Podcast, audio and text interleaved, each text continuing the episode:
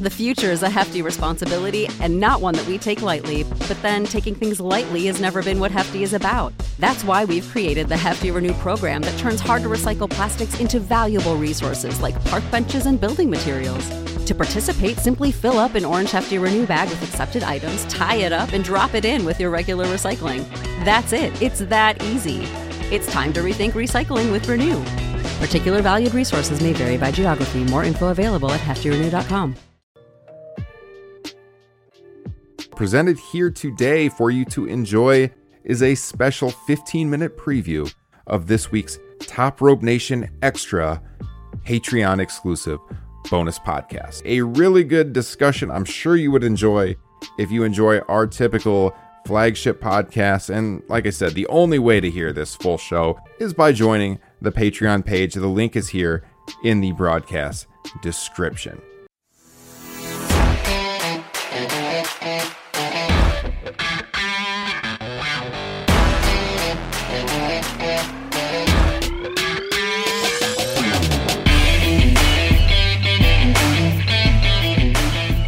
What's going on, everybody? Top Rope Nation Extra. It's Ryan. It's been a long time since I have done a solo pod, but I just watched something not too long ago that made me think I got to chime in, especially here for our patrons here on Top Rope Nation Extra, and talk about the blasphemy that I witnessed on this new edition of what they're calling WWE Rivals on A and E. It's like a roundtable show, I guess a companion show to the new uh, biographies they're airing as part of the WWE A and E uh, relationship moving forward. They got a ton of these on tap, so uh, there's going to be many more. We're not going to be reviewing everyone, but the first Rivals they did here focused on Bret Hart and Shawn Michaels, and in true WWE fashion just a complete rewriting of the real history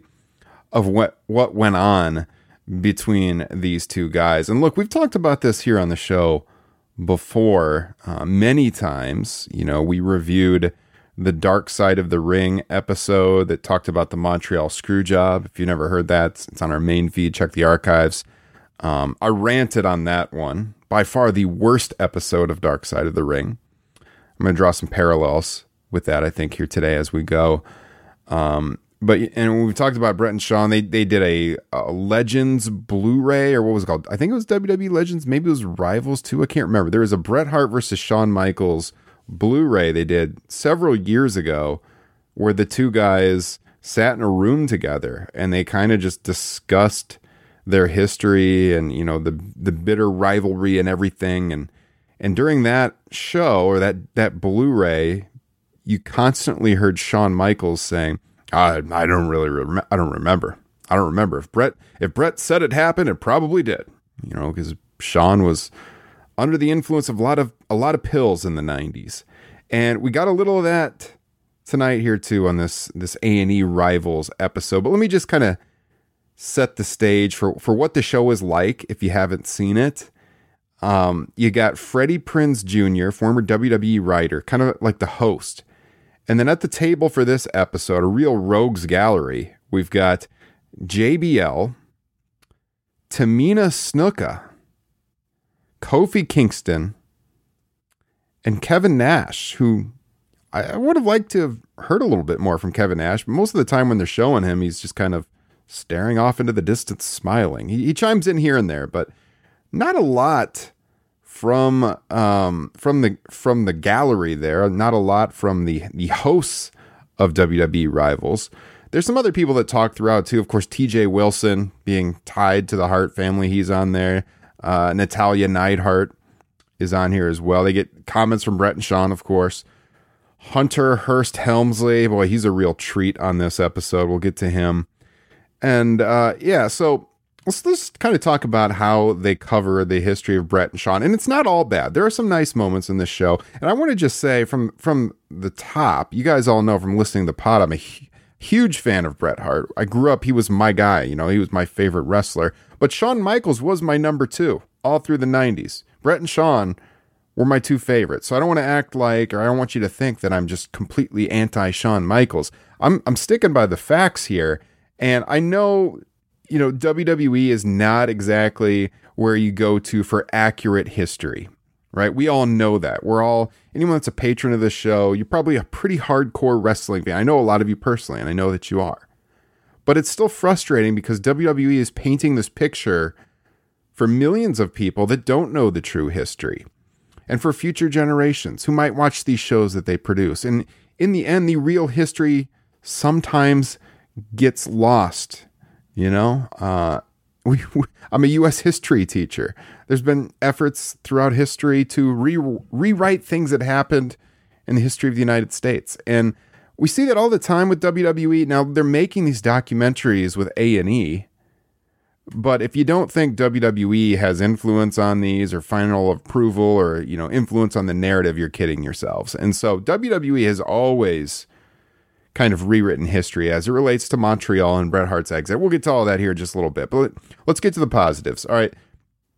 It is cool to see, you know, I've seen a lot of this before, but if you're new to the rivalry and stuff, it's cool to see some of the old footage. You know, they talked about them having the first ladder match. They talked about their match at Survivor Series 92. They go into the fact that Bret and Shawn were very good friends at one point in time. There, there's a story told by TJ Wilson about uh, one of the times where there was a house show up at the Saddle Dome in Calgary and it's when Razor and and Nash, yeah, that being Scott Hall and Nash and and Bret and Shawn, they were all on the show and they all were hanging out at, at Bret's house and they had like super soakers and they were filled with milk and they were just apparently going after each other at Bret's house or in his yard or something, have a lot of fun together. And and they talk about how, you know, Shawn was very nice to Bret's kids and he would play with his kids at the events. They showed the clip of of Shawn wrestling Bret's son Blade at a at a Raw taping. It's it's the footage that's shown in Hitman Hart Wrestling with Shadows, and so that's all you know, fine and good. There's there's some there's some good stuff there. They there's some rare footage, like they show some footage from the house show that was at the Sky Dome in January of '97, where um, Bret and Shawn actually wrestled a triple threat match uh, with Psycho Sid. It was a dark match after they taped the Raw that aired on February 3rd, 97. There's, for the live fans, a dark match with Bret taking on Shawn and Sid. And, and in true WWE or WWF at the time fashion, Bret lost in front of his, his home country fans at the Skydome um, to Shawn. Bret was attempting to put the sharpshooter on Sid, and, and Shawn came off the top with a crossbody and pinned Shawn, pinned Bret Hart. So Bret Hart did lose to Shawn Michaels in his home country. They don't show that finish. They just show them in the ring. It's clear it's the Sky Skydome. There's some footage of that. They even show what appears to be some footage of Bret and Shawn teaming together as a tag team. And they did this a few times. Um, late 96, they worked a tag match in the Chicago area against Austin and Vader. Uh, they tagged a few times throughout 95 and, nine, and I believe 94, definitely 95. And yeah, they show this brief footage of, of Bret and Shawn as a tag team. So these were all, you know, untelevised events. Um, so that's kind of cool to see, right? So you get some cool rare footage there.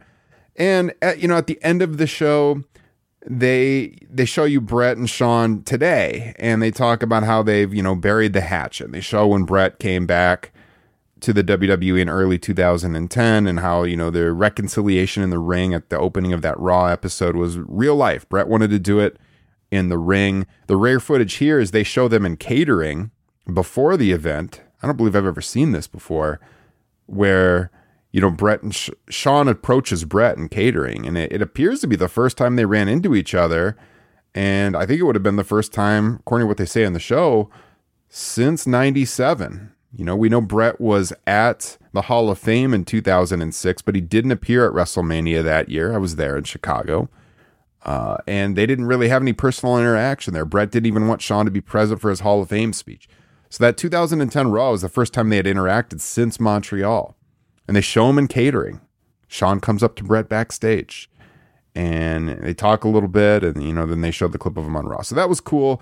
They show them uh, over WrestleMania weekend this year. This looks like it was just you know specifically filmed for this broadcast, but you know, talking about their families, how they never thought they'd be talking about grandkids one day and how they keep in touch and they always touch base with each other on you know things like anniversaries and birthdays and stuff. So they've definitely really they, they say they're not best friends or anything, but they keep in contact and they check in, you know, during major life events. So that's cool. I mean, these guys who in the 90s were at each other's throats all the time have reconciled and become I wouldn't say close, but friendly again. And so that's nice to see. And they talk about how they wish they could have done more business over the years. Bret talks about how they could have wrestled once a year for the next decade, and it would have been the biggest match of the year. So he, Bret even says there's regrets on both sides here that he probably had something to do with it too, and and how their relationship fell out. So I mean, to me, that that's kind of like the good moments of what we see, and make it kind of interesting. But let's get to the bad. And that kind of sets the stage. Where did this thing go off the rails? Because as I said, they talk about how they were friends, they worked at the Survivor Series 92 and all of that. They go into the Iron Man match, and both men call it one of the best matches of their career. We've talked about this on Top Rope Nation before. Justin and I really liked that match. It brought us back into wrestling, the build to it hardcore. You know, they show some clips of the montages they did. Uh, here on Rivals, they talk about how maybe it was themed after Rocky Four, you know, with the the training in in Russia out in the t- the frozen tundra, and they show Bret, you know, running the hills in the winter in Calgary and all of that on the on the bike paths. So they give props to that match. Kyle wouldn't like that. Kyle's not a fan of WrestleMania 12 too much. But as I said, Justin Justin and I we really like it. So both guys hold that match near and dear to their hearts. They talk about how they probably couldn't have done the match with anyone else at that moment in time. And, you know, Bret passing the p- baton off to Shawn Michaels. And then they say this is where everything went off the rails. They show Bret leaving the ring after the match and how Shawn basically told Earl Hebner to have Bret get his ass out of the ring. This was his moment, you know, and and they paint as that's when the relationship started going sour. They show Bret, you know, he got into a car backstage and he he rolled off. He didn't go, according to TJ Wilson, he didn't go to the WrestleMania party that year, that there was some real heat after the match and all of that. I, I had always heard that that was to build up for the following year's match, to make it look like Bret was all pissed off when he went off on his, you know, multi month absence throughout 96 or whatever. But, you know, we've, we've heard him talk about that too. He was pissed that he had done the hour match with Shawn, he'd passed the baton to him, passed the torch, so to speak and uh, Shawn said, Get the hell out of my ring. Get his ass out of the ring, is what he said. And that hurt Bret Well, Bret comes back, you know, in, in the fall of 96, and things have changed. What they don't talk about, and I believe this is addressed in Shawn Michaels' book, is that Shawn had had received a new contract from the WWF at the time. I believe seven hundred and fifty thousand dollars per year, right in that neighborhood. At the time, Vince McMahon told him he's going to be the highest paid wrestler in the company, other than The Undertaker. Shawn said he'd be cool if The Undertaker got paid more than him, but he wanted to be the highest paid guy. Well, when Bret re signed that 20 year contract in the fall of 96, Bret was going to be making right around a million dollars a year. So Vince broke his promise to Shawn. Shawn didn't like the fact that Bret was getting paid more than him and to me, that's another part of this story of where things started to go off the rails a little bit. We've heard Bret talk about too that you know, Shawn would really, really encourage him to say all kinds of nasty things about him on air, even though Bret kind of felt uncomfortable doing it. Like they show Bret talking about Shawn going in Playgirl and the girly magazines and all of that. And even though Shawn was encouraging Bret to do that, I think it still pissed off Shawn in, in some kind of weird way you know so i think that that led to the deterioration of, of the relationship the the whole contract structure when Bret re-signed for less money by the way than WCW was offering him at the time but they don't do the match you know at WrestleMania 13 Shawn gets injured they didn't really go into that on this episode but they do make reference to the famous sunny days comment, of course, that Shawn made in the spring of 97. Bret's been having some sunny days. And Bret tells the story of how his oldest son came home from school after hearing that on Raw and